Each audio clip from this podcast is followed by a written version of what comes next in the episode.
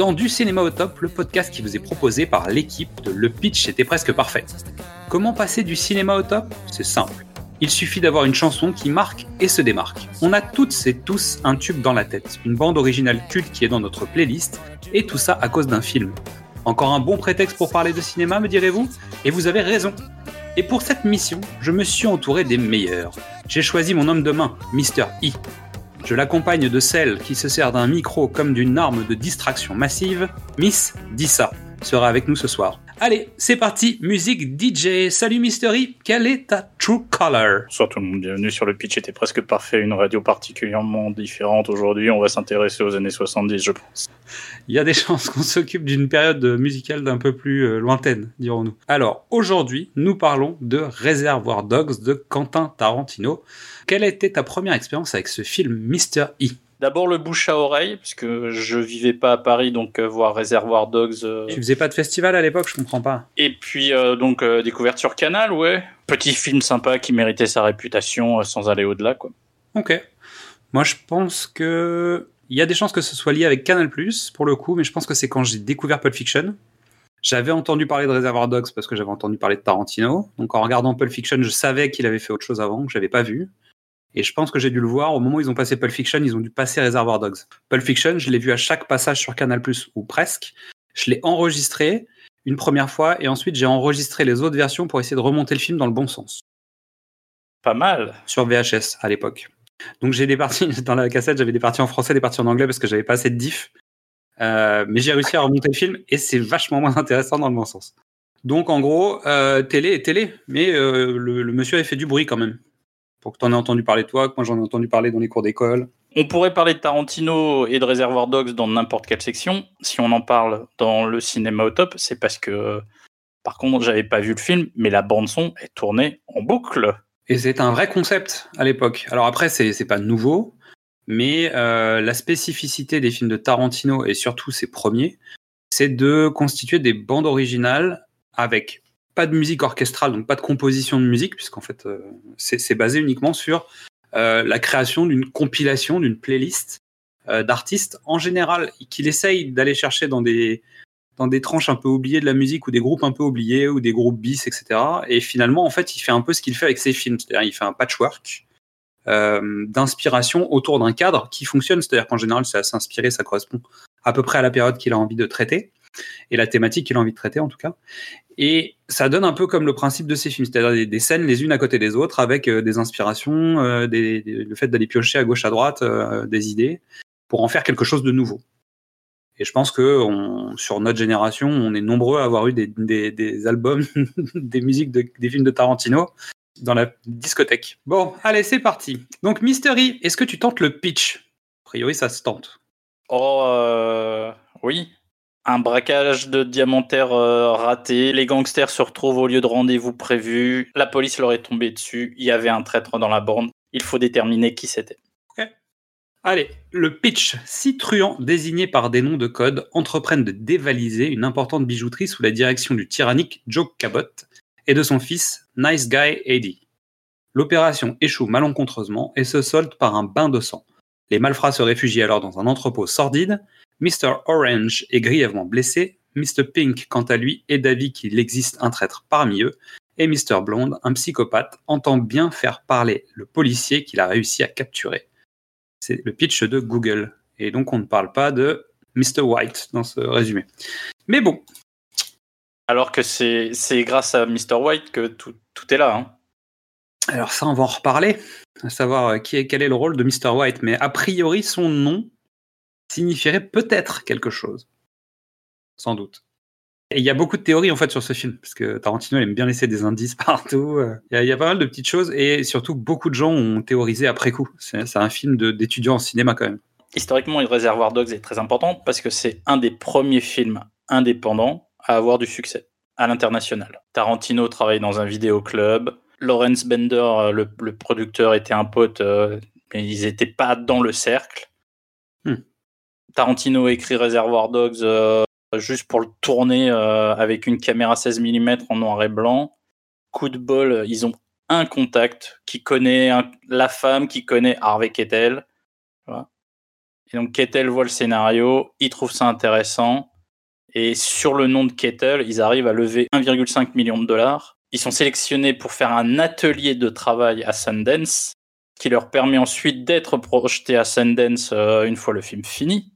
Ils repèrent pas une partie du casting aussi sur place? Le casting est plus ou moins prêt, mais quand ils font les ateliers de travail à Sundance, c'est juste pour voir, parce que finalement, Tarantino a jamais rien réalisé, quoi. Hmm. Et sur ce succès-là d'atelier, qui est juste un atelier de travail, ils sont sélectionnés, euh, alors peut-être l'année l'année suivante ou deux ans plus tard. 93. Non, il, il passe à 92 à Sundance, pardon, et au, au Festival de Cannes. Il passe à Sundance, il est repéré euh, par tout le monde. C'est le, c'est le petit film euh, hyper violent, hyper malin, euh, hyper fort. Et puis surtout, t'as Harvey Keitel, quoi. Hmm. Sundance, à l'époque, c'est un tout petit festival euh, qui n'a pas encore le poids économique qu'il a aujourd'hui. Donc voilà. Le film marche. Miramax, qui a une petite boîte aussi à l'époque, l'achète, le distribue. Bingo. Eux aussi, ils n'ont pas encore l'aurora d'aujourd'hui, c'est ça? Bah, le. Si, si, ils ont, ils ont quand même. Les, les Weinstein avaient travaillé euh, pour d'autres boîtes, ils avaient leur succès, mais l'embryon, voilà. C'était pas encore les Weinstein, pour de vrai. Bah, non. C'était. Et Miramax commençait, quoi. Plus personne ne bouge. Gardez vos mains et votre visage contre le sol. Tout va bien se passer. Il est l'heure de la bande-annonce de Reservoir Dogs en anglais. Put the gun down! Your names Mr. White, Mr. Blonde, Mr. Pink. Why am I Mr. Pink? Who cares what your name is? Yeah, that's easy for you to say. You're Mr. White. You have a cool sounding name.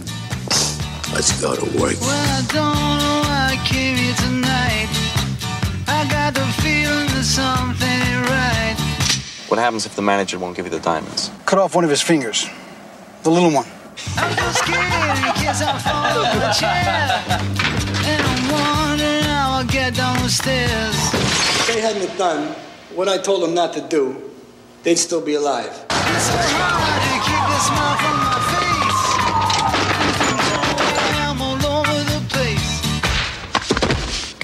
You're acting like a first year thief. I'm acting like a professional.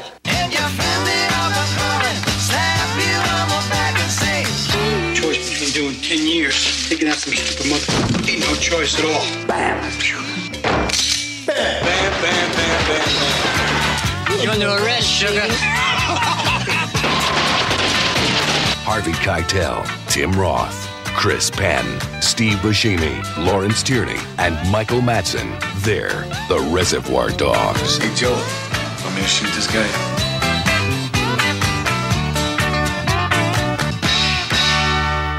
Alors, la fiche technique de ce film, euh, Reservoir Dogs, titre original Reservoir Dogs, année de sortie 1992, durée 99 minutes, réalisateur Quentin Tarantino. Ne pas oublier aussi le co-scénariste, Roger Avary, Ouais. qui a eu une carrière un peu moins bien, mais des deux, a- qui a fait le meilleur film, Killing Zoe. Au générique, Harvey Keitel, doublé par Daniel Russo en français, qui joue Mr. White. Donc, on l'a vu dans Mean Street, dans Taxi Driver, Thelma et Louise, Les Duellistes, La leçon de piano. Il revient dans Pulp Fiction. Il a tourné pour Scorsese, De Palma, John Huston, Robert Altman, Bertrand Tavernier, Ridley Scott, Spike Lee, Jed Campion, Dario Argento et bien d'autres. C'est un monstre du cinéma. Mais un monstre du cinéma, un monstre du cinéma potentiellement genre, en fait, pas. T'as oublié euh, Bad Lieutenant, Ah ouais, j'ai oublié quelques-uns. Easy Rider. Mais en fait, c'est un spécialiste des films de genre quand même. D'un certain type de genre.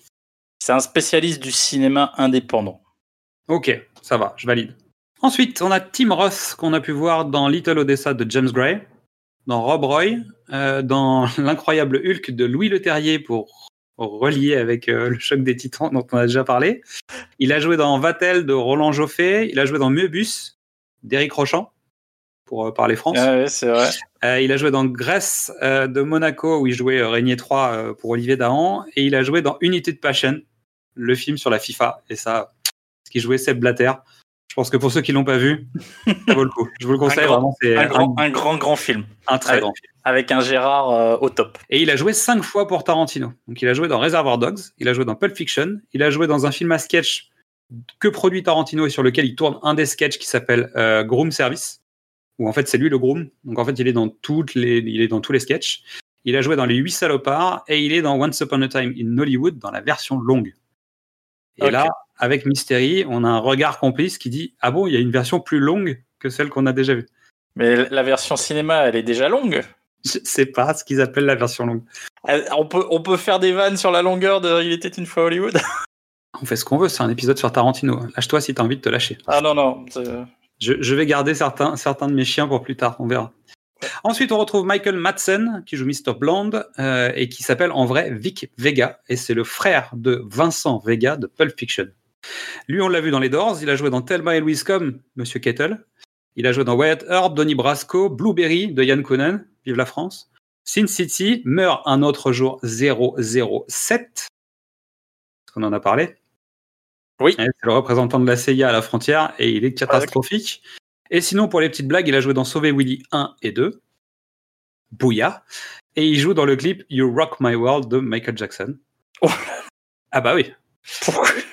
Petite anecdote rigolote, en fait, c'est un fan de jeux vidéo. Donc il a, euh, il a joué dans, la, dans le jeu vidéo Driver, c'est-à-dire c'est lui qui fait la voix et c'est lui qui prête ses, ses traits au Oh. personnage. Euh, il a joué dans le jeu. En fait, c'est le seul à avoir prêté son visage pour le jeu Reservoir Dogs. D'accord. Et, et surtout, il est la voix de Tony Cipriani en fait dans le jeu Grand Theft Auto 3. Ah. Et il joue Dode dans Dishonored, un- donc un autre jeu vidéo. Donc vraiment, il, il Vraiment, est présent il y- sur l'univers vidéoludique quoi. Et lui aussi, il a joué cinq fois pour Tarantino, donc il a joué dans Reservoir Dogs, il a joué dans les deux Kill Bill, il joue dans les huit salopards et il joue dans Once Upon a Time in Hollywood. Donc Tarantino, fidèle en travail, on a envie de dire. Ouais, quand il plante pas ses comédiennes dans, un, dans des accidents de voiture. par exemple. Ensuite, on a Steve Buscemi. Donc, Steve Buscemi, l'acteur, réalisateur, producteur, scénariste. Euh, c'est l'acteur fétiche des frères Cohen, plutôt, à la base. C'est vrai. Parce qu'il a joué dans Miller's Crossing, Barton Fink, Le Grand Saut, Fargo et The Big Lebowski. Euh, mais on l'a vu aussi dans Mystery Train. Il a joué dans Desperado. Et j'adore son rôle dans Desperado. Euh, il a joué pour un réalisateur qui s'appelle Tom DiCillo, euh, que j'adore, euh, dans un film qui s'appelle Ça tourne à Manhattan, qui est un petit bijou de, de cinéma indépendant. Il a joué aussi dans Bad Luck et dans Delirious du même, euh, du même réalisateur. Il a joué dans Les ailes de l'enfer et Armageddon. Yes Et il a joué dans Big Fish, The Island et La mort de Staline. Et on l'a vu à la télé dans la série Broadwalk Empire et dans Les Sopranos, pour lesquels il a réalisé quelques épisodes. C'est un acteur que j'adore parce qu'il a peur de rien, qui fait tout. Euh, ensuite, on a Chris Penn qui joue le rôle de Eddie, le gentil Cabot. C'était le frère de Sean Penn dans la vie. Donc lui, on l'a vu dans Rusty James, dans Pal Rider, dans Comme un chien enragé avec euh, la famille, dans True Romance, dans Beethoven 2. Il y en a un qui a fait sauver Willy et l'autre il fait Beethoven. Nos funérailles, extravagance, rush hour, calcul meurtrier et dans Starkey et Hutch. Moins quali, mais assez varié. Ah ouais, euh, moi je me souviens de lui dans, bah, dans True Romance. Donc, euh, on peut. Est-ce qu'officiellement il retravaille avec Tarantino s'il est dans True Romance? Oui, après la question c'est est-ce que Tarantino était vraiment tout le temps sur le plateau euh, pour True Romance? Ensuite, on a Laurence Tierney qui a joué donc dans Dillinger, dans Sous le plus grand chapiteau du monde, dans L'honneur des Prizzi, dans Y a-t-il un flic pour sauver la reine? Chacun a une casserole, tu notes? Bah oui. Lui, il a joué dans Junior aussi et il joue aussi dans Armageddon. Tu te rends compte les, les croisements entre ces comédiens. C'est rigolo. Ensuite, il y a Quentin Tarantino qui joue dans son film comme très souvent, qui joue Mr. Brown. Euh, Il y a Edward Bunker qui joue Mr. Blue. Lui, c'est un écrivain scénariste qui est en prison. C'est lié d'amitié avec Danny Trejo. Ça, c'est pas mal aussi. Ah, ils ont la même gueule. Enfin, Pour la famille, tu sais, genre, tu, tu te rends compte de. de tu sais, en fait, c'est. Il y a, y a l'école de cinéma et puis il y a la prison du cinéma. C'est-à-dire la prison où tout le monde sort et va faire du ciné, quoi. Je sais pas comment ça se passe, mais bon, ça a l'air cool. Et donc, toutes les gueules cassées de chez Rodriguez, en fait, de- viennent de cette tôle-là, sans doute, tu vois. Il a été chercher tout son casting, tu sais, d'une nuit en enfer. Il a dit, venez, les gars, on va, on va aller bosser ensemble, ça va être rigolo. Et c'est le- scénariste de Runaway Train, C'est vrai, je l'ai pas noté. T'as Et- raison. Alors bon, en, en scénario, il y a, y, a, y a plus, y a plus riche, hein, mais euh, C'est pas un scénario, c'est un pitch, mais euh, Ouais, voilà. en attendant, c'est quand même un grand film. Et ensuite, il y a Kirk Blatz qui joue donc le, le policier, Marvin Nash, et lui, on l'a vu dans Danse avec les loups, dans Cigarette and Coffee de Paul Thomas Anderson, quand même pas mal. Il a joué dans. Tueur Né, donc on reboucle avec Tarantino, et il a joué dans Volteface. Voilà. Et on en arrive à Quentin Tarantino, scénariste, réalisateur, acteur, producteur, euh, joueur de claquettes, euh, fétichiste des pieds, euh, collectionneur de VHS, euh, cinéphage, euh, qu'est-ce qu'on peut dire d'autre Euh, Propriétaire de salle Ah. de cinéma. Quentin Tarantino a l'honnêteté de reconnaître ses emprunts, ses hommages. Euh, c'est un amoureux du cinéma qui a transmis l'amour du cinéma B à tout le monde. Ça, c'est très important. Mais Quentin Tarantino est au cinéma ce que Kanye West est à la musique. Il fait rien d'original et tout le monde le prend pour un génie. Ma vision, en tout cas, de Tarantino, c'est clairement pas un réalisateur au sens euh, académique du terme, et c'est d'ailleurs ce qui fait sa différence, très honnêtement. C'est un scénariste, euh, c'est un dialoguiste, c'est un créateur de personnages, et c'est surtout un mec qui est capable de gérer la tension et de, de passer d'un état, d'un état émotionnel à un autre dans la même scène, tout en gardant cette tension.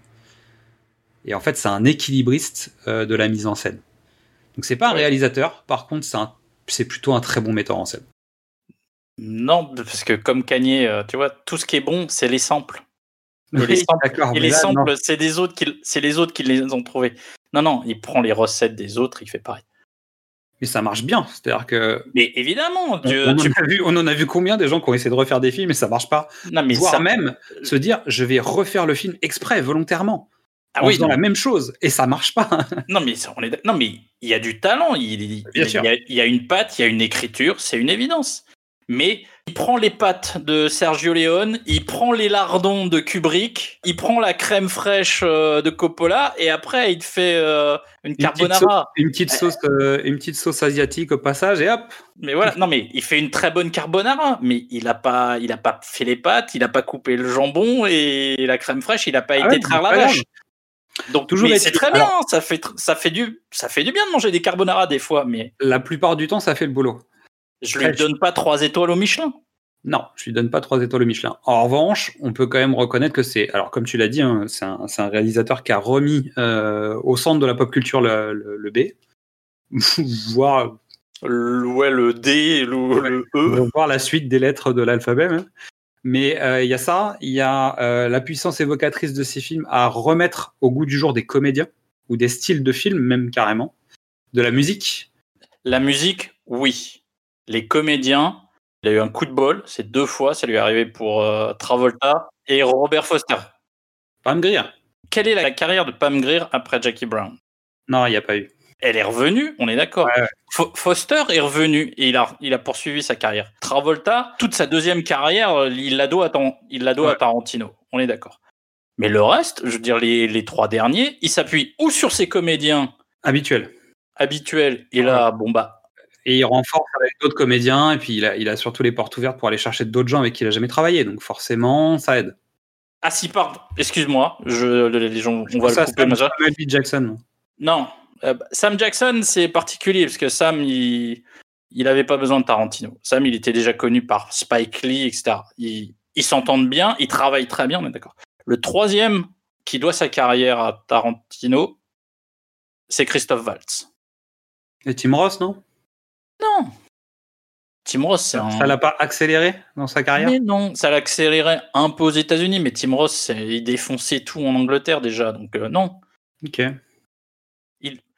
Que les rôles populaires soient associés au film de Tarantino, peut-être, mais Tim Mhm. Ross, euh, il déglinguait déjà. C'est comme dire que Gary Oldman doit sa carrière à sa présence dans Léon. Euh, non. Non, il avait fait Dracula avant. Mais non, mais tu vois ce que je veux dire c'est- Je vois. Non, non. Voilà. Il a, relancé deux comédiens et il a, il a donné sa carrière à Christophe Waltz. Depuis, euh, Brad Pitt, Leonardo DiCaprio. euh, Voilà, excuse-moi. Donc, Reservoir Dogs, Pulp Fiction, Jackie Brown, Kill Bill 1 et 2, Boulevard de la Mort, Inglorious Bastards, Django Unchained, Les Huit Salopards et Once Upon a Time in Hollywood. Et en tant que scénariste, c'est True Romance, Tueur né, USS Alabama, non crédité. À, Alabama, On- USS Alabama, il a refait un peu les dialogues. Ça s'entend parce que tout d'un coup, tu as Denzel Washington qui parle du surfeur d'argent. Union d'enfer, Rock, pour à peu près les mêmes raisons que USS Alabama, c'est-à-dire qu'il est venu faire une panouille où il, avait, il, a- il était passé et ça a été effacé. En tout cas, il est non crédité. Il y a Bah quelques ouais. scènes qui lui sont potentiellement euh, redevables. Et il a quand même des dizaines de prix à travers sa carrière. Son- Dans l'ensemble, bon, c'est en tout cas un réalisateur qui compte euh, dans le paysage, dans l'écosystème. Bah, c'est un des réalisateurs majeurs des années 90, oui. Il a un prix à Cannes, euh, qui- un des plus polémiques, il faut le savoir, hein. il faut le dire. Euh, non, non, mais maintenant, chaque film est un événement parce que artificiellement, il dit Eh, je vais en faire que 10. Donc, euh, donc il, il gonfle les attentes, tu vois, il, est- il crée une espèce de suspense autour de ses films alors que. Un, il n'y en a pas besoin, et deux, euh, ça efface pas les médiocrités de ses dernières productions. Ah, je le, je le dis, je m'en fiche. hein. Ah, Depuis Boulevard de la Mort, Tarantino, euh, c'est inégal, c'est ça? Ouais. Non, mais c'est mauvais. ah, J'irai pas jusque-là, mais euh, Boulevard de la Mort, tu le trouves bon ou pas? Non.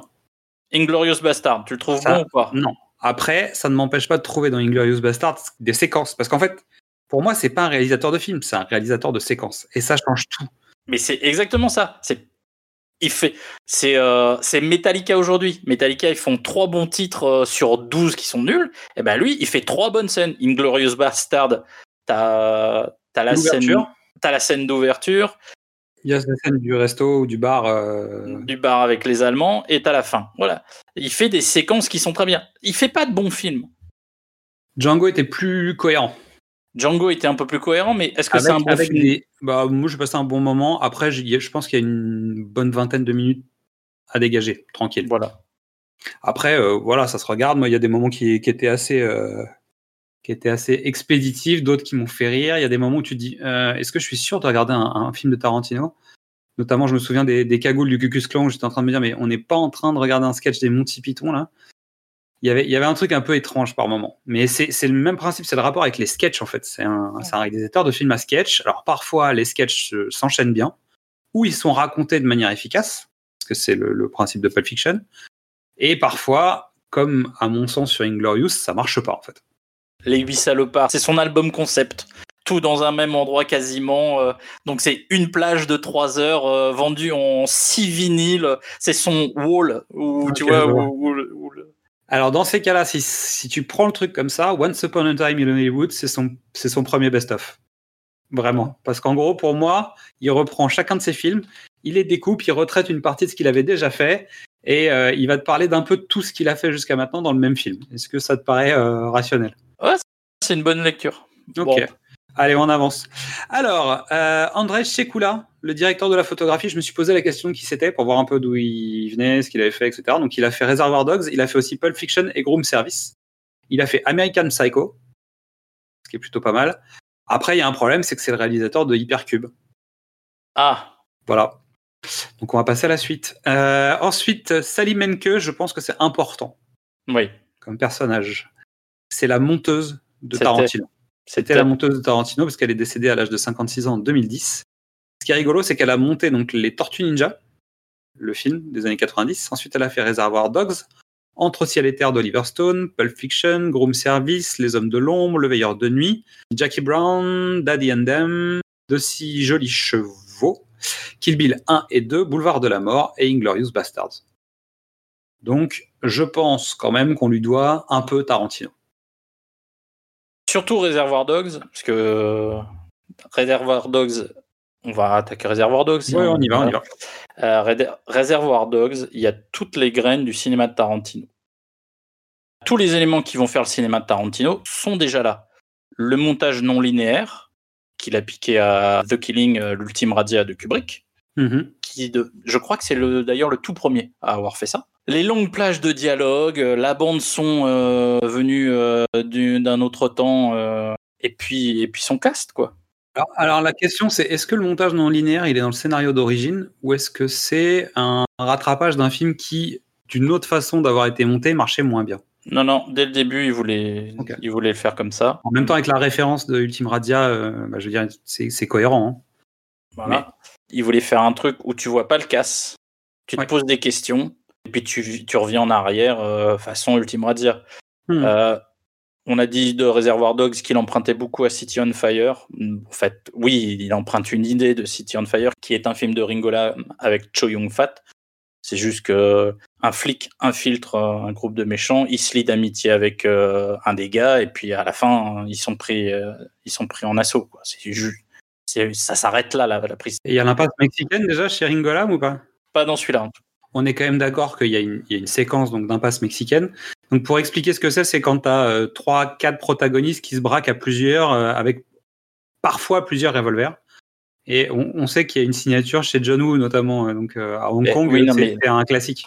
Parce Oui, qu'il n'y a pas là- beaucoup de place dans les apparts, c'est pour ça. L'impasse mexicaine, c'est Sergio Leone, c'est le bon, la Oui. brute et le truand. Donc, euh, Et disons que dans, dans la, dans la culture euh, populaire B, en fait, c'est quand même quelque chose qui a été repris beaucoup à Hong Kong, pour le coup. Et puis beaucoup, beaucoup, beaucoup, beaucoup de violence. Pas vraiment, a priori. euh, si, après, Les après, personnages principaux, ils baignaient dans le sucre et le miel et machin, c'était l'enfer. il y a de la violence fun. Il ne fait jamais gore. On n'est pas chez Eli Ross, quoi. Voilà. De temps en temps, bah, sur la scène de torture, tu détournes le regard histoire de. Donc- Et puis tu mets de la musique funky et sympa. Donc euh, c'est de la Quand le vio- mec, il hurle, c'est pas grave. c'est de l'ultra violence fun. C'est-à-dire que Mais c'est vois, exactement le la, contraire. de- Ouais, ouais. C'est Pareil. exactement le contraire de ce que Kubrick dénonçait dans Orange Mécanique. C'est l'effet inverse et lui, il y va, lui. Mais il recouvre de sang, hein, pour le coup, ça il aime bien. Après, c'est pas, c'est jamais gratuit vraiment. Parce que je pense à, je pense à Tim Ross dans la voiture euh, blanche où euh, les Non, sièges sont recouverts de rouge, il en peut plus, il est en train de pisse le sang, il, il finit dans une mare de sang. euh. Ce sera pas, ce sera pas gratuit jusqu'à Inglorious Bastard. Oui, mais là pour le coup c'est gratuit parce que c'est de la violence gratuite et ça- volontaire. On Et ça devient totalement. Et il passe un cran avec Django, pour moi. Oui. Bah, il fait un film de John Woo à la fin, c'est ça? Le- le Ah non, mais c'est pire que ça. Non, non. Il prend, en fait, il, il fait un mix de toutes les scènes qu'il aime bien dans le western et les films de Hong Ouais. Kong et les films de sabre, et il te met tout ça au même endroit quand même. C'est ça. Ok. Allez, c'est parti. Donc, euh, un groupe de garçons attablés, un groupe d'hommes attablés, quasiment tous en costume, au petit déjeuner, mais dans un diner américain, euh, à discuter de choses qui servent à rien, et notamment de Like a Virgin de, Ma- de Madonna. Donc, des conversations sur la pop culture, euh, sur des, des trucs étonnants. Une rotation autour de la table, euh, des regards, on attrape des regards, on chope beaucoup d'épaules. En fait, t'as pas, pas trop le temps de distinguer les personnages qui racontent des histoires. Et concrètement, c'est Tarantino qui fait sa scène. C'est Tarantino qui déblatère euh, son histoire euh, au max pendant que tout le monde est en train de prendre le petit déj. Bah, je pense que ça a été coupé, mais il tient plus, plus de temps sur l'histoire de Like a Virgin que la durée du single Like a Virgin. il, pourrait, il pourrait te faire une heure sur Like a Virgin qui dure 3 minutes 57. tu sais. Je crois que donc, en gros, ce que tu es en train de dire, c'est qu'il est meilleur qu'Edouard Baird. Oula, oh mais euh, alors ces deux-là, je veux pas les, je veux pas les avoir croisés dans une soirée à Cannes en 92 quoi ou 96. euh. Ça devait être pas mal. Euh, donc, en gros, on est sur euh, un moment complètement détente avec des gars qui ont quand même des têtes un peu patibulaires. Tu sens que c'est pas des gens normaux. Ils sont tous en costume, chemise blanche, cravate noire. Il y en a un qui est en survette violet. Donc ça, c'est Chris qui est en survette. Et il y en a un autre qui est en polo. Mais dans l'ensemble, ils sont tous super sapés. Et c'est un groupe étrange quand même, un peu hétéroclite. Tu sais pas trop ce qu'ils font ensemble. Donc, euh, arrive l'addition. Et il faut lâcher le tips. Et là, il y a une séquence euh, assez particulière où il y a un des bonhommes, joué par Steve Buscemi, qui veut pas lâcher de tips parce qu'en fait, euh, il ne croit pas à ce concept. Donc il y a une espèce de dispute. Le ton monte un tout petit peu avec une intervention de Mr. White, donc euh, Harvey Kettle, avec une, séquence plutôt féministe en fait, je trouve, sur le, rappel à l'ordre du pourquoi il y a des serveuses aux États-Unis, pourquoi tu tips, pourquoi il faut tipser, et pourquoi euh, les, personnes sans diplôme sont serveurs, et que c'est pour ça qu'on doit respecter ce travail. Dès la première scène, tu découvres que Tarantino sait écrire des dialogues. Et des personnages. Et là, c'est sa patte pour le coup, tu vois. Il pique les idées aux autres, mais les dialogues, c'est les siens. Et surtout, ce qui est rigolo, c'est qu'il arrive à écrire des personnages qui existent indépendamment les uns des autres et qui racontent des choses avec à peu près le même niveau de connaissance. C'est-à-dire que quand ils sont en train de parler de Like a Virgin, en fait, ils, ils connaissent tous le morceau, ils connaissent tous Madonna, ils sont tous capables de parler de- du truc avec un niveau, en tout cas, d'interaction qui se vaut. Il y en a pas un qui reste en retrait en disant bah, Moi, je comprends pas ce que, de quoi vous parlez. Les Ouais. mecs interagissent entre eux, quoi. Non, non, mais et en c'est. fait, euh, c'est des versions de lui-même avec des, des tons différents, quoi. Et tu remarques, la caractérisation, elle fonctionne bien, parce que si de mémoire, c'est ch- c'est Chris Penn qui dit qu'il préfère True Blue machin, et Mr. Blue, qui est l'ancien de la bande, lui dit non, je préfère ces trucs d'avant. Ouais. Donc lui, il a de la bouteille, lui, et tu vois, juste en, avec trois phrases, il place les gens, il les caractérise. Ça, c'est très fort. Non, non, mais il est très fort. Et pour le coup, euh, on a une scène donc, qui se termine par euh, la musique de Kabylie euh, Super Sound, en fait. Ouais. En gros, il lance déjà un concept à l'intérieur du film où on entend l'animateur d'une radio qui lance un disque, le disque commence, et là, les personnages marchent au ralenti dans la rue. Donc, c'est la musique qu'on a mise au début de cet épisode, Little Green Bag. Et là commence le générique euh, avec un, un effet ralenti sur les personnages où à tour de rôle il va passer sur les différents euh, euh, comédiens pour indiquer leur nom, etc. Et on finit sur un groupe de face, puis groupe de dos. Et, Et je pense que déjà rien que ce plan raconte quelque chose. La, la- la séquence la plus plagiée euh, des années 90. Je pense qu'il n'y a pas une série télé qui a pas tenté son truc, tu vois. il y a eu ça. Je pense qu'il y a plein de jeunes réalisateurs qui ont essayé de refaire cette séquence pour des raisons X ou Y, des films de mariage, euh, des, des films d'anniversaire. Je pense que tout le monde a tenté le truc, tu vois. Et et il y a quand même un certain nombre de plans chez, chez Tarantino et dans ce film qui sont, euh, qui sont iconiques et qui sont, euh, qui sont devenus des espèces de must-have. Vas-y. Tout à fait, Jeff. Tout à fait, Jeff. Euh, donc, mais finalement, on arrive dans la voiture d'Harvey Kettle. Cut. Et Ouais. on arrive beaucoup plus tard dans l'histoire. C'est-à-dire que là, on a Tim Ross, donc Mr. Orange, qui est salement blessé et qui se vide de son sang à l'arrière de la voiture. Sachant que j'ai quand même noté que la voiture ne roule pas très vite. Ça se voit, en fait. Ouais. Que Harvey Kettle peut pas. Bah, je sais pas si, si c'est vraiment lui qui conduit la voiture. Il y a de fortes chances que oui. Parce que je pense qu'ils n'avaient pas le budget pour avoir euh, Ah, si, ils ont- pour attraper la voiture, mais, tu si, crois ont- mais oui, Ça évidemment. roule à deux à l'heure quand même. hein. Mais, bah, parce que t'as le véhicule qui roule tranquille, quoi. Ouais, je sais pas. hein. Mais tu sais pourquoi? Bah Parce que t'es à Los Angeles et que t'as l'autorisation de faire une rue. Donc la rue, t'y vas doucement. Ouais. tu, tu fais un, t'as mesuré, t'as 3 km de rue, et bah tu vas à la vitesse où il faut pour le. En tout cas, tu On- sens, tu sens qu'il roule pas à une vitesse euh, Oui. normale de, de Oui, voiture. il- c'est pas un mec qui est pressé de rentrer avec un gars qui a une bastos dans le vide. Est Alors qu'en fait, t'as qu'une envie, c'est de foncer directement en gare pour pas que ça se voit trop. Quoi. Alors, tu, tu dépasses pas la vitesse autorisée parce que tu pourrais te faire gauler, mais t'essayes d'aller vite, quoi. En même temps, si tu projettes, Harvey Kettel sera Mr. Wolf et il préconise euh, la tranquillité. hein. C'est vrai. Mais alors, pour l'anecdote, euh, c'est Steve Buscemi euh, dans sa scène où il a une course poursuite dans la rue là. Ils expliquaient que, en gros, ils avaient pas les moyens d'avoir euh, de ventouses. Bah non. de, de personnes qui bloquent les rues, en fait. C'est comme ça que ça s'appelle. Et fondamentalement, en fait, au moment où il doit traverser une rue, il a fallu qu'il attende que ce soit rouge. Donc on lui dit, bah, tu cours, mais en fait, tu dois attendre que ce soit rouge pour traverser. Parce qu'en fait, il dit, mais il y a personne qui bloque. Mais non, il y a personne qui bloque. Donc tu, tu, tu fonces et tu fais ce que tu as à faire, quoi, tu vois. Donc euh, c'était quand même relativement petit budget. La veste de Chris Penn, la veste violette, là, c'est la sienne.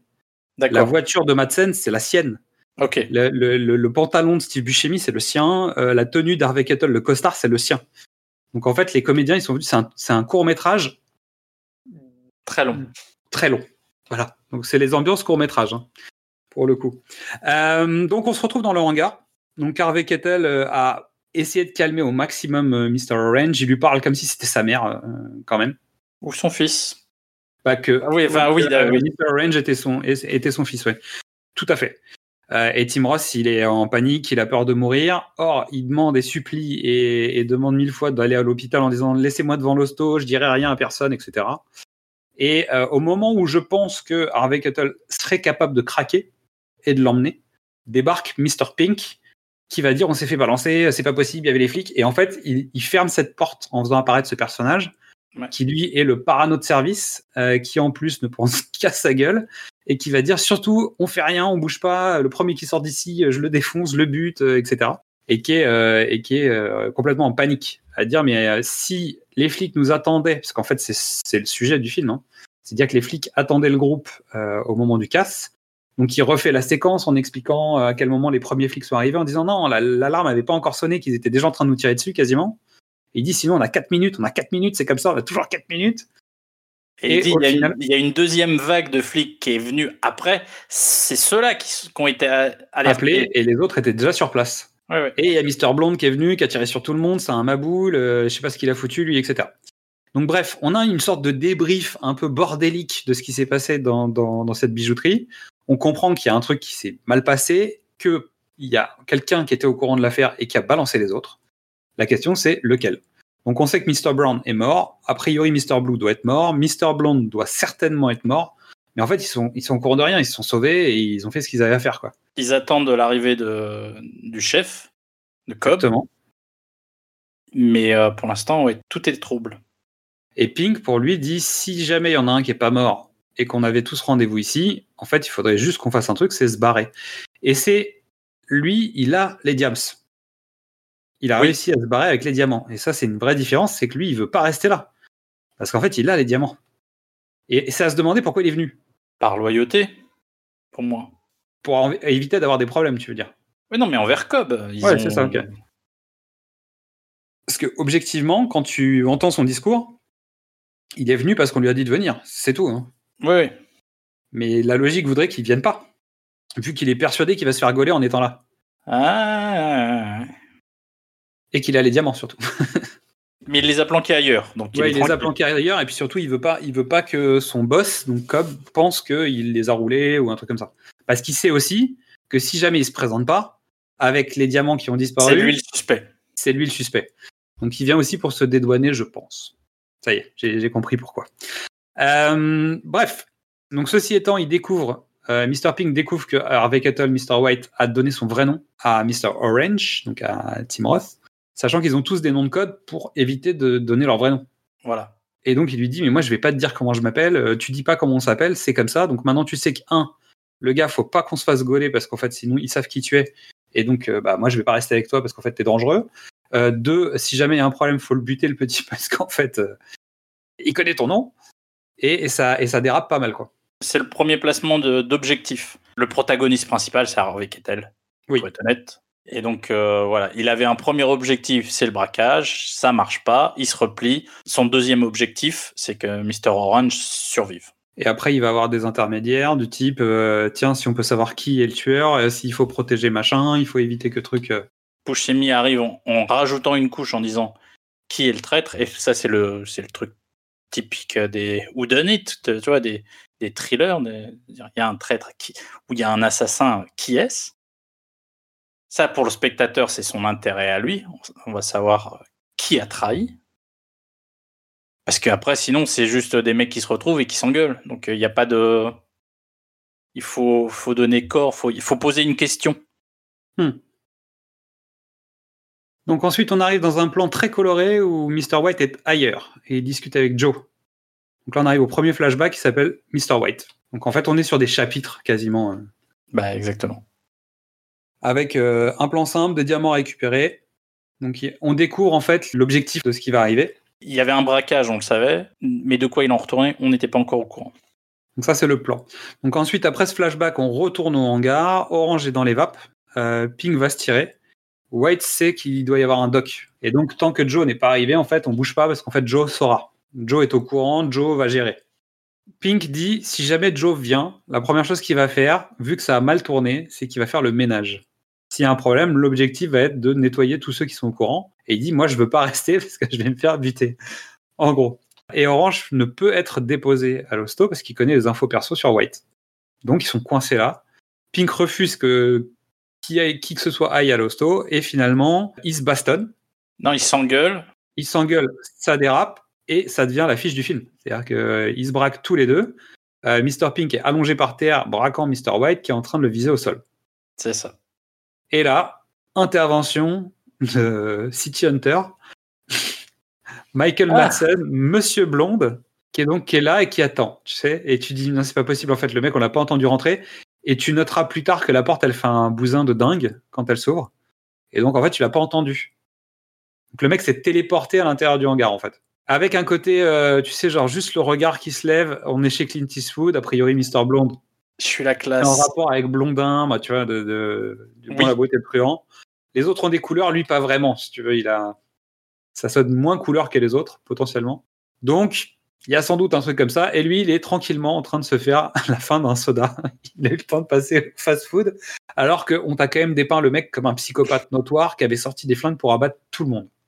Et qui avait tiré sur tout le monde. Et qu'en fait, il était tellement violent que tout le monde a cru qu'il était mort parce qu'en fait, il aurait dû mourir. Alors, il faut préciser, dans, donc, euh, en léger flashback, euh, les employés de, de la bijouterie ont sonné l'alerte il l'a su, il a tiré, alors parce qu'on lui a désobéi. Juste pour ça, quoi. C'est normal, Mystery. Il y a des règles. Quand on se fait braquer, on s'écrase. Point barre. Il y a une volonté de pouvoir chez Mr. Blonde. Ah bah c'est sûr. Donc Mr. Blonde et Mr. White commencent à se chercher parce qu'en fait euh, Mr. White a dit euh, si jamais je l'ai sous la main, je le bute. Bah ça y est, il est là. Mr. Pink s'interpose. Donc le rapport de force a évolué, c'est-à-dire que Pink va être euh, l'arbitre en fait maintenant. Oui. Alors que deux secondes avant, en fait, il était, euh, il était sous le joug du flingue de Mr. White. Quoi. Donc White essaye de remettre les pendules à l'heure chez tout le monde, mais ça marche pas très bien quand même. Et donc là, on commence à faire un truc du type, on est sur les bad guys qui réfléchissent à qui est le croque-mitaine parmi eux. Mais Madsen leur dit, j'ai un cadeau pour vous, faut venir avec moi les gars. Et là, ils vont à la voiture de Madsen, qui ouvre la voiture, et on découvre un plan qu'on va revoir chez Tarantino. S'ouvre. Le plan de l'intérieur du coffre. Et là, ils se retrouvent tous les trois avec un sourire béat aux lèvres. Et ensuite, on a un contre-champ où on voit un flic attaché dans le coffre de Michael Madsen. Donc le mec, en fait, il a emmené un flic sur l'épaule. Ou en tout cas, il a, il a fini par attraper un flic quelque part. Il l'a foutu dans son coffre en le ligotant. Et il est parti s'acheter un McDo quand même. Bon, j'imagine que c'était un Big Kahuna Burger, mais Ça n'existait pas encore. pas encore. Mais on est d'accord qu'on est plutôt sur ce concept. Voilà. Qui sont des marques inventées par, euh, par Tarantino dans ses films, qu'on retrouve. Donc, c'est un fast-food, Big Kahuna Burger, et les Red Apple, les, les cigarettes. Voilà. Et ben là, il n'y a pas de Big Kahuna et il propose des Chesterfield.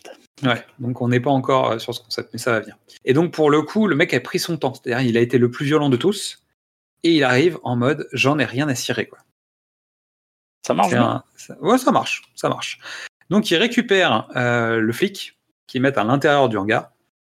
Et maintenant, ils vont attendre que Nice Guy Eddie arrive puisque euh, Mr. Blonde l'a appelé. Donc, interlude. Mr. Blonde, donc qui s'appelle Vic Vega, il sort juste de prison. C'est-à-dire que c'est- son premier plan depuis qu'il sort de prison. Donc, on le voit à la sortie de prison. Il est dans le bureau de Joe avec Eddie. Ils se connaissent bien. Et en fait, on découvre après coup que euh, finalement, en fait, il aurait pu balancer Joe et qu'il euh, a pris son temps pour juste avoir fermé sa gueule. Voilà. Tous les interludes sont très bien écrits, très concis. Autant quand il est dans le hangar, il prend son temps avec ses longs dialogues comme il sait les faire. Chaque interlude, c'est un travail de, précision.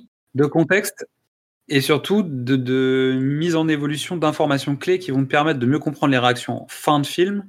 En tout cas, une fois que l'intrigue sera clôturée, tu auras eu les pièces de tous les éléments qui t'auront permis de comprendre, pas le pulse, parce que finalement, pas tant le pulse que ça, que la réaction des personnages sur la scène finale. Parce qu'en fait, il t'a tout préparé. Et donc, avant même d'arriver à la scène finale, tu sais d'avance comment ça va terminer, parce que il t'a préparé les éléments les uns derrière les autres. C'est de l'orfèvrerie, l'air de rien. Alors, il y a des trucs qui sont voyants et puis il y a des trucs qui le sont moins. Mais on est, on est moins dans euh, je te pose un fusil de Tchekhov, je te fais une préparation paiement. C'est pas si flagrant. C'est-à-dire, il y a tellement de choses et qu'on est sur de la caractérisation de personnages et pas sur des objets ou pas sur des, des situations. On est sur du caractère, quoi. C'est l'avantage de cette euh, déconstruction narrative.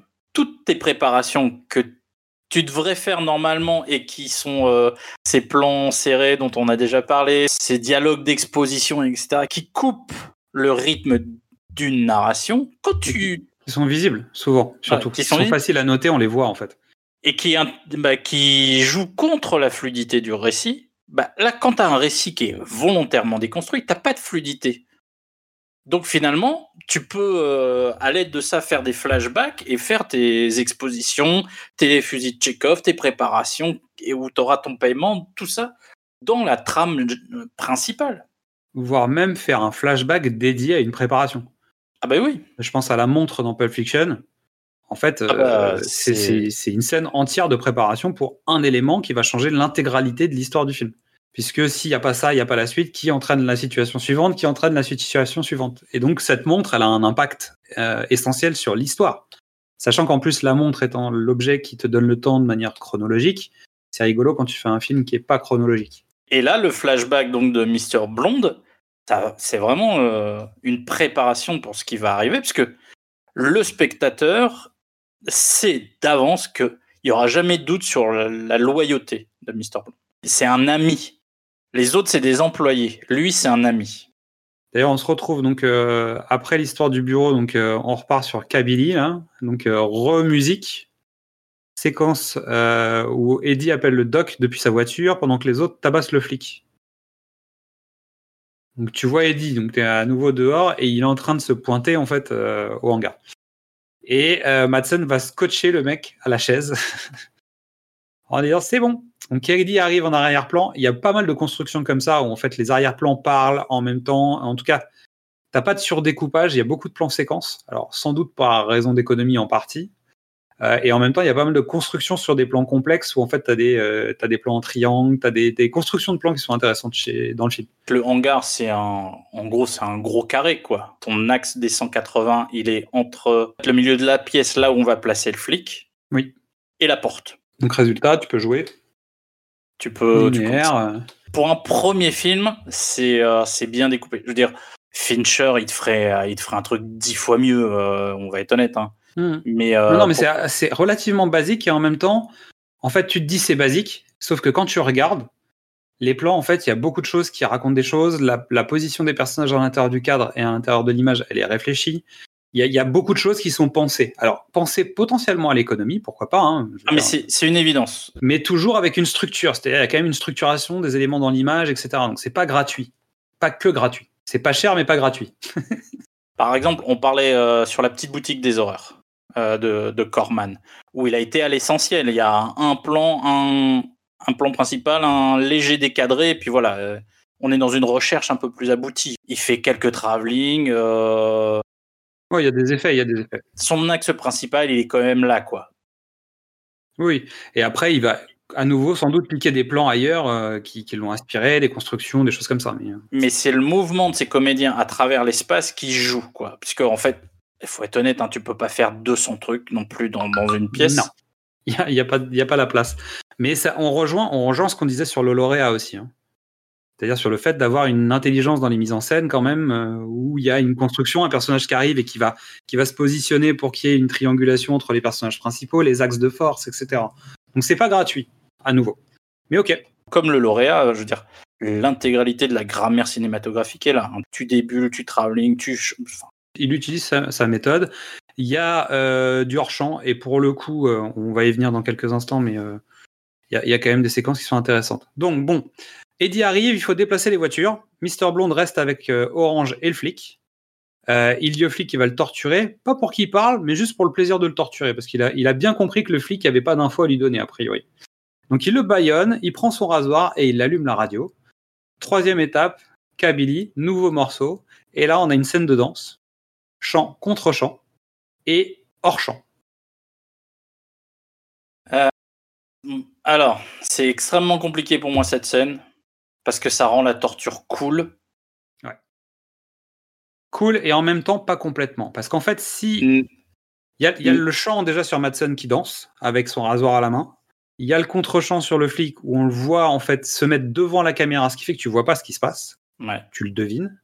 Et ensuite, la caméra trouve que le c'est difficile à regarder et sort de cette situation, laissant les autres en hors champ. Ce qui fait que le spectateur est évacué du champ. Et donc, c'est pas cool. Parce que si c'était cool, tu pourrais regarder jusqu'au bout. Or, tu peux pas regarder jusqu'au bout. Ça deviendra cool sans doute dans d'autres films, mais là, pour, pour l'instant, je pense que ça l'est pas. Ça l'est juste après, quand Madsen arrive et qui parle au flic en lui parlant à l'oreille euh, qu'il a dans la main. Parce que ça, c'est drôle, entre guillemets. Alors, c'est juste que tu viens Non, de te remettre juste de la situation que tu viens de te projeter. C'est- drôle pour Madsen. C'est ça. Mais ça l'est plus pour toi, en fait. Parce que toi, tu as pu projeter ce que tu ne vois pas, parce qu'en fait, il n'avait pas forcément les moyens de faire une scène ultra euh, visuelle et frontale. Et que finalement, cette méthode, un, elle te camoufle euh, la situation, et en même temps, elle te fait imaginer ce qui est en train de se passer. Mais le, choix de Stuck in the Middle with You, qui est la chanson, qui est une chanson hyper légère, euh, qui a ins- qui inspirera Sheryl Crow pour euh, All I Want to Do is Have Some Fun plus tard. Ah bon? Euh, ah bon?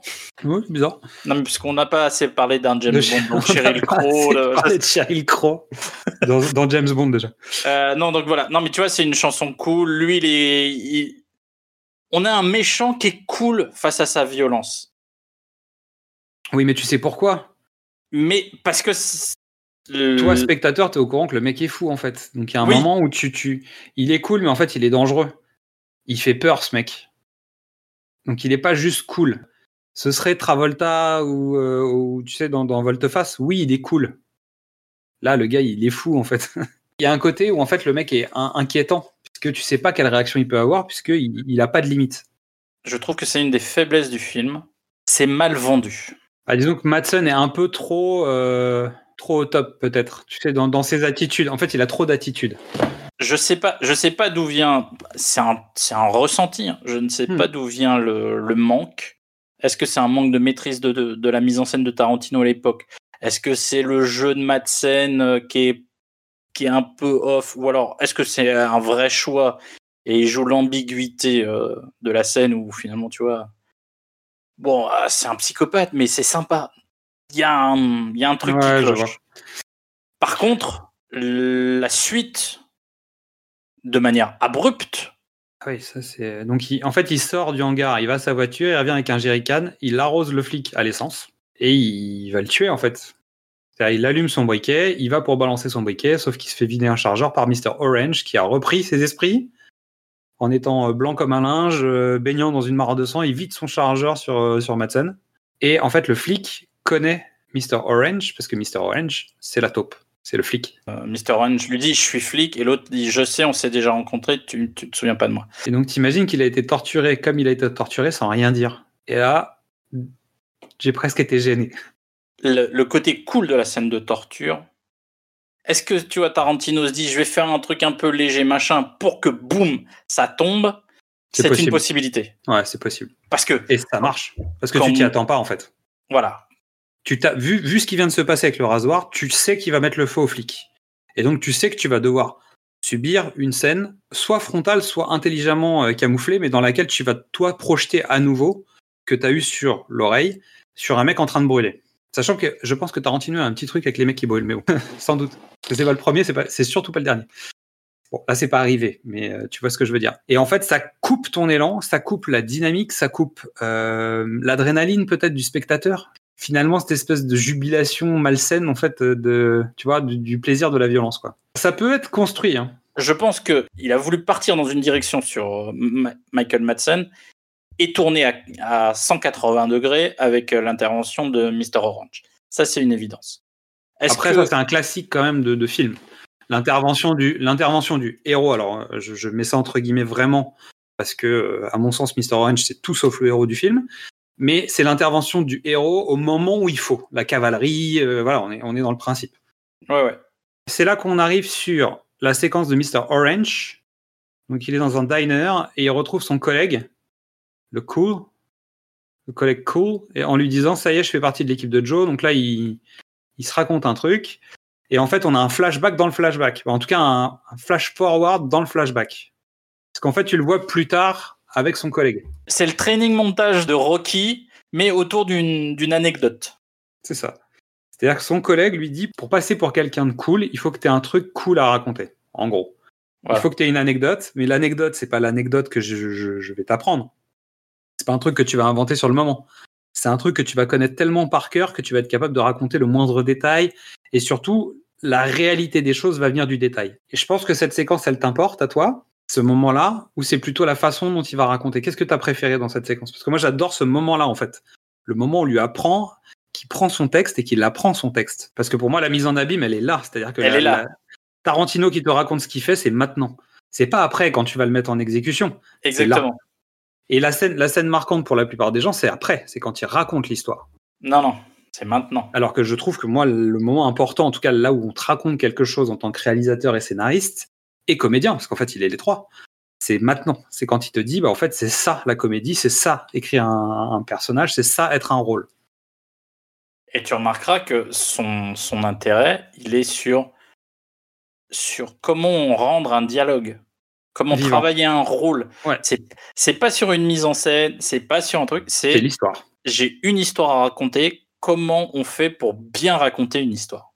Like a Virgin. Exactement. qui prendra tout son sens dans Once Upon a Time in Hollywood, dans la scène où DiCaprio joue la comédie et se met en exergue et se met en abîme lui-même en tant que comédien qui joue la comédie et qui joue dans un film et qui dit cut et qui a besoin de se reconcentrer, etc.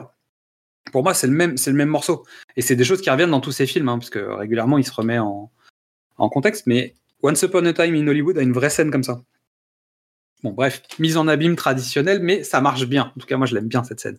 Et après, on voit, euh, on voit la fameuse scène euh, où il raconte l'anecdote auprès de l'équipe de Joe. Et en fait, il leur raconte cette situation dans les toilettes avec ce sèche-main qui fait bruit d'un avion. Non, mais Pour donner de l'ampleur à son histoire. Non, c'est très bien. Et donc, il est chez lui, Eddie l'appelle. Il est en bas avec White et Pink. Ils sont dans la voiture, qui sont filés par des flics, mais bizarrement, personne s'en aperçoit. hein. Nous, on voit la voiture de flics les suivre, mais théoriquement, vu les boulevards, euh, tu te rends bien compte qu'il y a une voiture qui démarre derrière toi. hein. Donc, ils se racontent des blagues dans la voiture. Joe fait un briefing et il se retrouve au premier brief. Et c'est là que tu découvres les fameux noms des personnages. Et donc, ça arrive très très tard dans le film, en fait. La scène de la voiture, où il se raconte des blagues, où il se. C'est le début de Royal with Cheese. Oui. Ou de tout, il était une fois à Hollywood. on roule sur le boulevard, on dit des conneries, et puis voilà. puis on s'arrête, on a un job à faire. euh, et en fait, ce qui est rigolo, c'est que les objectifs des personnages par rapport au dialogue sont complètement décorrélés. Ça, c'est une signature aussi. euh, d'avoir des discussions, mais comme, comme au début, hein, dans le diner, hein, d'avoir une discussion qui n'a rien à voir avec ce qui va se passer dans le film ou avec les personnages avec qui tu, avec qui tu te trouves. Donc il y a des échanges, notamment. euh, alors il y a My Way or Highway. J'ai trouvé assez drôle comme van. Ah, Celle-là, elle existe depuis très Ouais. très très longtemps. hein. Et donc, il y a les répétitions du coup, les repérages. Donc, les bandits qui montent un braco, c'est un peu comme une équipe de tournage. C'est-à-dire qu'en gros, les mecs font des repérages, ils font des répétitions. Ils imaginent le truc, euh, comment on ferait un plan séquence de l'action. C'est-à-dire, toi, tu rentres, tu vas à tel endroit, machin, etc., etc. On a 4 minutes, tu ressors. Et en fait, ils traitent ça un peu comme ça. Je l'avais pas vu, mais je. je- C'est mon interprétation qui va dans la lignée de ce qu'on a vu avant. C'est-à-dire, dans le, je te ouais. raconte ce que c'est les coulisses. Après, c'est une interprétation, donc moi je projette ce que j'ai envie d'y projeter, comme souvent. hein. Euh, ensuite, on a un petit saut temporel. Ils étaient dans la voiture avec Mr. White. On a un saut temporel. Ils sont à nouveau dans la voiture, sauf que Mr. Brown, il est HS. euh, que White est dehors en couverture, il est en train de tirer sur des flics. Il vide ses deux chargeurs sur des flics. C'est-à-dire que lui, qu'on pensait pas être capable de tuer quelqu'un, parce qu'en fait, il n'a pas été capable de tuer euh, Mr. Orange, il n'a pas été capable de tuer Mr. Pink, il n'a pas été capable de tuer Mr. Blonde, avec qui il a eu des confrontations Ouais, à ouais, différents niveaux. Là, tu le vois, c'est desperado, c'est-à-dire que le mec, il flingue deux flics en, en bout portant en vidant son chargeur à travers les vitres de la voiture. Ce qui veut dire qu'en fait, il décide de ses batailles. On est d'accord. Moi, j'y vois une plutôt une préparation. Ok. Parce que c'est pas ce plan-là qui est important. C'est important, hein, mais c'est pas ce plan-là qui est important. C'est le suivant. C'est la réaction de Mr. Orange. Parce que Tim Roth, même s'il a des lunettes de soleil, il est décomposé. Et Tarantino s'attarde sur ce, sur ce truc. C'est-à-dire qu'en fait, il pensait que c'était cool parce qu'en fait, dans, dans le diner, quand il est avec son collègue, son collègue le recadre en lui disant Attends, on est des flics en fait. C'est pas cool d'être un bandit, c'est pas cool de, de parler avec monsieur, avec machin ou truc, c'est des, des enfoirés en fait. Tu peux pas te comporter comme eux, comme si c'était bien. Sauf qu'en gros, euh, Mr. Orange, il, il est en train de briller. Parce que la scène d'après, c'est ils essayent de prendre la voiture d'une personne pour pouvoir euh, s'enfuir, parce que leur voiture, elle est, elle est, elle est HS. La personne sort un flingue pour se défendre de- du carjacking, et en fait, elle tire sur Mr. Orange, c'est-à-dire que c'est pas du tout le braquage qui le tue, en fait. Non. C'est un carjacking. Et lui, en réponse, il met une balle à la personne, il la sort de la bagnole, et c'est pour ça qu'il va crever. Oui. Et donc, le mec a passé la limite, c'est-à-dire que le fait de se faire tirer dessus a fait qu'il a changé de camp. Alors, pour, pour être honnête, euh, la, la mise en scène fait te laisse penser que son tir il est instinctif. Oui. Voilà. Il prend pas Mais son sauf temps. allongé, allongé par terre, quand il regarde ce qu'il vient de faire, il a aucun scrupule en fait sur ce qu'il vient de faire. T'es t'es d'accord avec moi? C'est-à-dire que le, Euh. le regard, le regard en contre-champ, il est net. Oui. Il t'explique que le mec, il a brillé. Bah ça y est, il a passé, il a passé la limite. Bon, mais en même temps, euh, flic ou pas flic, t'agresses quelqu'un qui te tire dessus, euh, tu lui tireras à nouveau. Évidemment. Il y a des chances en tout cas. Mais toujours est-il que ça le fait passer la limite entre la loi et, et le, Et le- et le crime. Le crime. Et donc la seule rédemption qu'il va avoir, c'est de mourir. C'est vrai, je comprends. Bah, je veux dire, il n'y a, pas de- il y a pas de sujet. euh, Il peut pas vivre. Non. Voilà. Donc, euh, retour au hangar. Orange n'est pas mort. White, Pink et Eddie rentrent dans le hangar. Orange se défend d'avoir tué Blonde car il allait mettre le feu au flic. Et Eddie mais il dit mais on s'en fout en fait. Et il bute le flic devant tout le monde. En disant ce flic là, on s'en fout. Et en fait, euh, Joe débarque et il sait qui est le flic. Sachant qu'Eddie, déjà, il a un gros doute vu qu'il dit qu'il n'y a aucune raison d'avoir tué Blonde parce qu'il allait tuer un flic, vu que c'est tous des criminels. Ça change quoi Un flic de plus ou de moins somme? Donc Harvey défend Mr. Orange en disant je suis sûr de lui. Parce qu'en fait, il sait qu'il s'est fait tirer dessus par la fille. Bah, tu vois, je veux dire, il- en Oui, fait, oui, il là, ne perd ils ont rien. vécu. Ils ont du vécu ensemble. Ouais, vite fait. C'est juste que, euh, comme on disait tout à l'heure, Joe et Eddie connaissent très bien Mr. Blonde et ils savent pertinemment que Vic Vega, en fait, euh, c'est c'est leur gars sûr, quoi. Non, mais c'est surtout que, le, comme il le dit, Mr. Orange, c'est le seul sur lequel j'ai un doute. Si on est tombé, c'est à cause de lui. Et donc, impasse mexicaine. Ça y est, on y est. Donc, dans la pièce, il y a Mr. Pink, qui est pas vraiment là. Il y a Joe, il y a Eddie, il y a Mr. White, il y a Mr. Blonde. Mr. Blonde qui est quand même plus dans l'état de tirer sur personne. Mr. Blonde est mort et le flic est mort. Donc, résultat, il y a impasse mexicaine entre Joe, Eddie et Larry, donc à Mr. White. C'est pas le meilleur angle possible. Non, M- Mais qu'est-ce que tu veux faire d'autre ça marche. Non, mais qui n'a pas déjà été fait. Sachant que pour le coup, t'es pas loin d'être euh, en regard subjectif de Mr. Pink. Pour, en tout cas, pour la suite, quand il sort, euh, il est Ouais, à peu près là, à peu près. Donc, résultat, ils se tirent tous dessus. Tout le monde tombe par terre. Mr. Pink sort discrètement du, de sa cachette, prend les diamants et se casse. Il s'avère que Mr. White, donc Larry, est toujours vivant et que Freddy bouge encore. Donc, Mr. Orange, Tim Ross. Donc le rapport filial là est évident, il vient le prendre dans les bras, etc. en disant bah tu vois j'ai réussi ma mission, c'est-à-dire il y en a peut-être un de nous qui va s'en sortir et c'est lui quoi. Et pourquoi? Je pense que je sais pourquoi, mais Freddy, Mr. Orange, dit à Larry que c'est lui le flic. Et il s'excuse alors qu'il n'y a aucune raison de lui dire maintenant. Et en fait, Larry grogne, prend son flingue, braque la tête de Freddy. Donc tu te dis bien qu'il y a un truc qui va mal finir. Sauf qu'en hors champ, on entend les portes s'ouvrir, les flics rentrer, et on entend, en- toujours avec le même plan sur euh, les deux, euh, lâche ton arme, lâche ton arme, etc., etc. Et en fait, il lui met une balle dans la tête, les flics lui tirent dessus. Fin de l'histoire. Coconuts. Donc tu te dis bien qu'en fait, il y a des chances que Mr. Pink se soit fait arrêter. C'est Il y avait possible. une, une théorie qui disait qu'en fait, ils attendaient que les flics n'allaient rentrer que parce qu'ils attendaient Joe, en fait. Oui. Tant que Joe n'était pas là, en fait, les flics n'allaient pas venir les, les attraper. Mais il y a non, de mais très fortes chances que Pink se soit fait serrer aussi au passage. Mr. Orange le dit. On, a, on attend que Joe arrive. Et après la violence de générique, on a un coconut, quoi. Euh, Harry Nilsson, qui était un compositeur, mais tellement. hum, un compositeur de pop qui faisait des chansons à part, quoi. C'est lui qui a écrit euh, Without You. Ok, Um, One is the loneliest number. ok. One is the loneliest number that you'll ever do. Et ouais, et Coconut, quoi. Un- C'était un ami euh, des Beatles. euh, c'était un, génie de la musique, mais qui avait pas envie d'en faire. Mais c'est, euh, on se retrouve quand même sur un truc, tu sais, de, de redescente. Oui. Je, je trouve que ces musiques, et en fait, alors pour la petite histoire, j'ai été vérifié euh, sur Pulp Fiction, sur euh, Jackie Brown, etc., en me disant, c'est bizarre, j'avais un souvenir que Pulp Fiction terminait sur une chanson plutôt calme aussi, après un bain de sang, bah, je veux dire, euh, Pulp Fiction, quoi. Et en fait, on est sur un morceau plutôt cool aussi. C'est quoi déjà?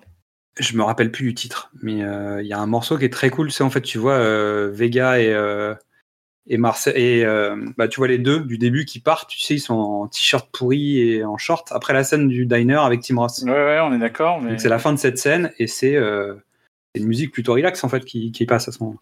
Et donc je suis passé sur Jackie Brown qui pour le coup a pas du tout le même genre de musique. Pour le coup, c'est un peu plus euh, c'est un peu plus black exploitation. Jackie Brown, c'est pas, c'est pas un vrai Tarantino. Et ensuite, j'ai été jusqu'à Kill Bill 1, parce que Kill Bill 2, le générique, en fait, c'est tous les personnages, les uns derrière les autres, donc ça marche moins bien. En revanche, Kill Bill 1 finit dans une voiture. Jackie Brown finit dans la voiture. Donc, le- pour le coup, les deux, les deux se répondent. Et surtout, les quatre films se terminent sur quelqu'un s'en va, d'une manière ou d'une autre. Ouais. Que, et je trouvais ça marrant de voir en fait les personnages partir. Alors c'est c'est l'équivalent du partir au lointain, tu sais, dans, dans, dans le soleil. Alors pour Reservoir Dogs, c'est plutôt partir d'une autre manière. hein. Donc ils suivent la lumière, mais c'est pas la même. Euh, par contre, sur, sur euh, Pulp Fiction, euh, Jackie Brown et Kill Bill, en fait, ils partent euh, vraiment, ils quittent le, ils quittent le champ, quoi, plus ou moins, ils quittent l'histoire. Box office, donc le budget, t'as dit un million et demi de dollars. recette 2 800 000 aux États-Unis, à l'international 22 millions. Voilà. Non, c'est un- beau succès. Je crois qu'il a même fait plus euh, aux États-Unis. Ouais, bah, après, j'ai des chiffres euh, qui sont euh, ceux qui, qui sont. Euh, et on a fait 300 000 entrées en France, euh, ce qui est plutôt correct. Oui, c'est. Bah, Après, il est sorti dans combien de salles en France? Ouais, c'est ça. J'ai pas les chiffres pour le coup. 6, 10 Allez, on va dire? Ah, Peut-être un peu plus parce qu'il y a eu Cannes quand même. Il y a eu Cannes, il est passé au Festival d'Avignon sur lequel il a eu le prix du tournage du meilleur film américain et j'embrasse les, les gens du Festival d'Avignon. Cinéma. Euh, et pour le coup, euh, non, mais je pense qu'il est sorti dans un certain nombre de salles, dans certains, certaines villes. Après, il a pas dû avoir énormément de copies pour autant. Ouais, voilà. 300 000 entrées, il faut quand même des salles. hein. Euh, tes scènes préférées à toi? Comme on parlait de, de films, de scènes et de, de séquences et de, c'est quoi tes préférés?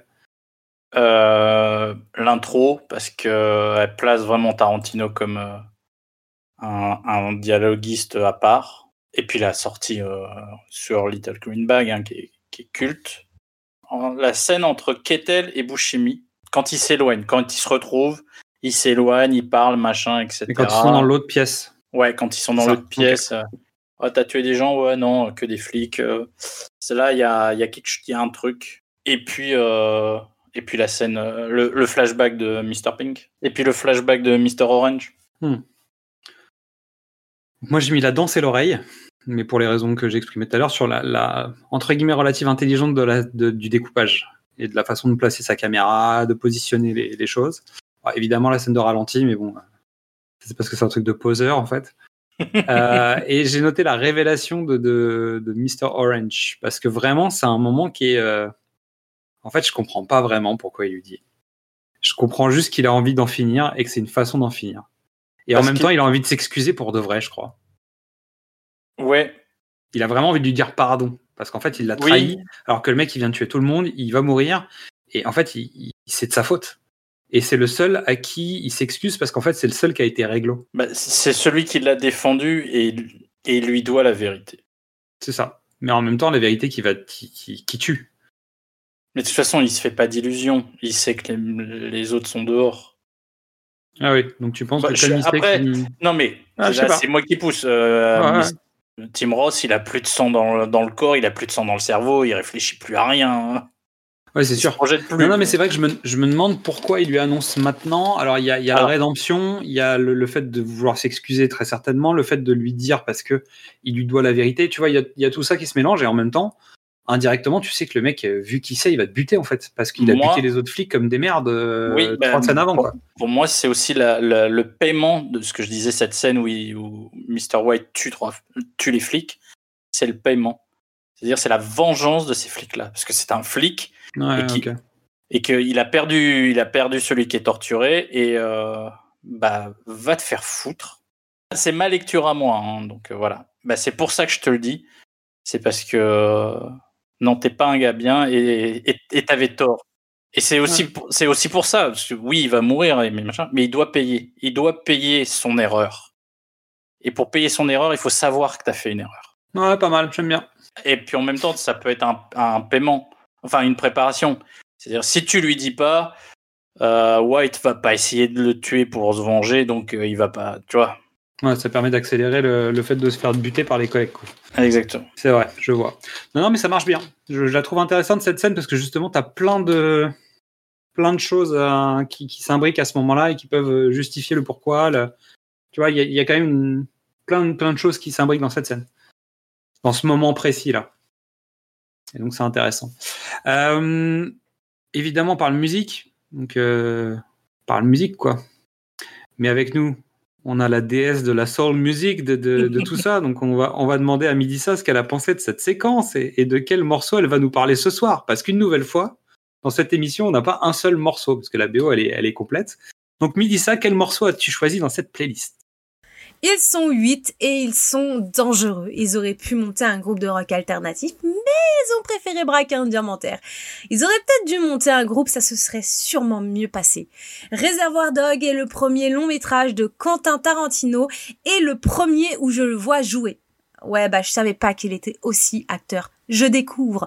Ce fut un plaisir de voir ce film et de découvrir cette BO composée de pas moins de 11 chansons. Non mais sans déconner, il y, en a tellement que dans l'album original, ils ont pas pu tout mettre. Genre, en même temps, si tu rajoutes les passages de DJ K, Billy, bah ça continue à faire beaucoup pour un album. Mais le morceau qui m'a le plus fait kiffer, c'est sans trop de surprise, Stuck in the Middle with You. Ah ouais, non mais c'est so punchy quoi, j'adore. J'ai hâte d'avoir mon permis juste pour faire exploser mes enceintes avec ce morceau dans mon quartier. Je m'y vois déjà. C'est c'était serré avec Little Green Bag, mais les please. Oh là là, non, ils ont fini de me séduire. Ce morceau contraste très bien avec la scène à laquelle elle est associée, c'est-à-dire quand Michael Madsen dans la peau de Vic se régale à torturer un flic pour le plaisir en lui coupant l'oreille et en tentant de le brûler vif. Moi, à vrai dire, j'ai eu un peu du mal à me concentrer sur la musique en regardant cette scène. Ah, il me fait peur, moi, Vic. Bon, heureusement qu'ils n'ont pas décidé de monter un groupe au final. Parce qu'avec lui, là, ah, ils auraient mis le feu euh, en cassant les oreilles. Hein. On, on va finir par un moment, tu sais, se poser et se dire il faut qu'on prenne un morceau, tu sais, pour que chacun ait le même ou qu'on parle pas du même et machin, parce que ça fait plusieurs fois qu'on fait le coup. Euh, je pense que ce sera plus clair la prochaine fois.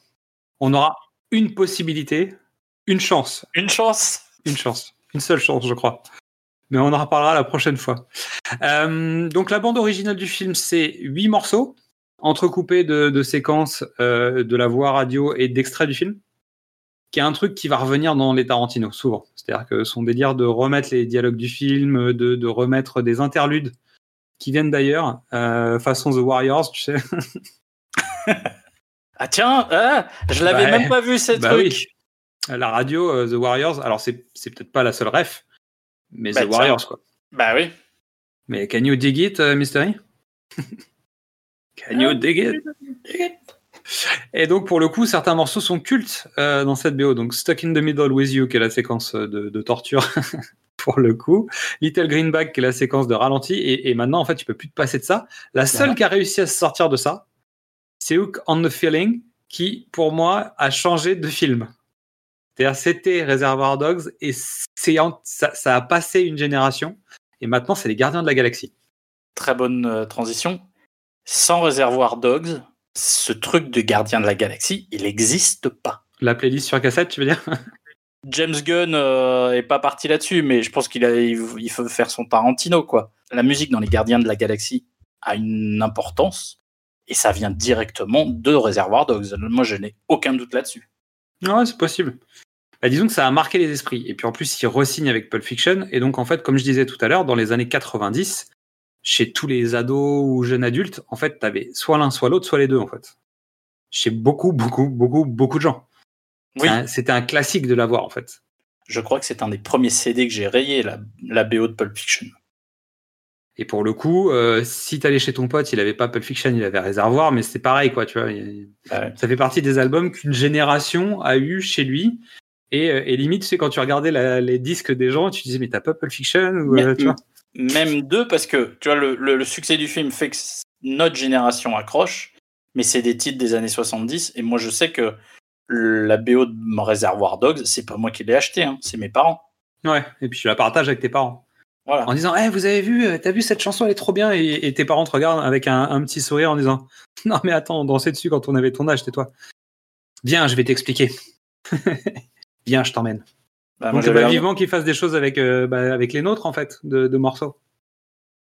Mais disons que maintenant, c'est plus courant, en fait. Il y a beaucoup plus de films qui jouent sur de la bande originale euh, mixée, voire même, euh, Ils le font tous. si, si Suicide Squad nous écoute, euh, ils font carrément Bah, les oui. clips directement avec le film, tu vois, sur les morceaux de la BO, quoi. Ils- maintenant, ils font des films à partir de la BO.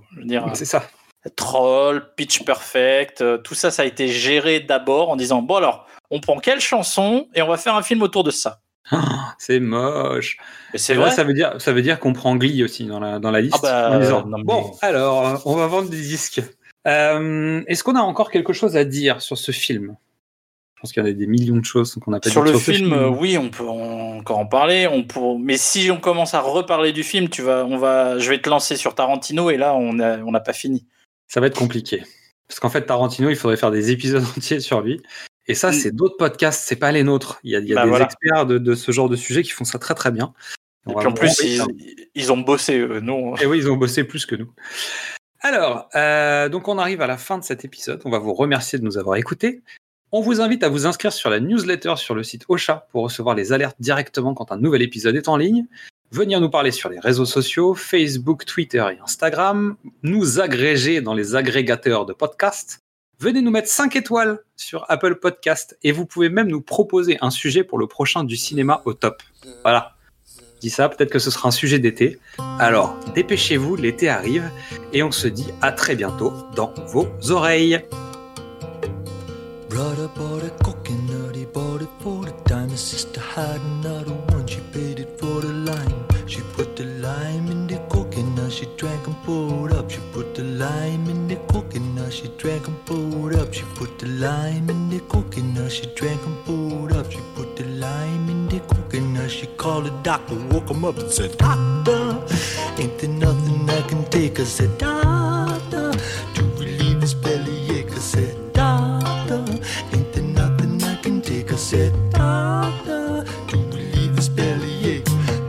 Now let me get this straight. Put the lime in the coconut, you drank and poured up. Put the lime in the coconut, you drank and poured up. Put the lime in the coconut, you drank and poured up. Put the lime in the coconut, you called your doctor, woke him up, said, Doctor, ain't there nothing I can take? I said, Doctor, to relieve his bellyache. I said, Doctor, ain't there nothing I can take? I said, Doctor,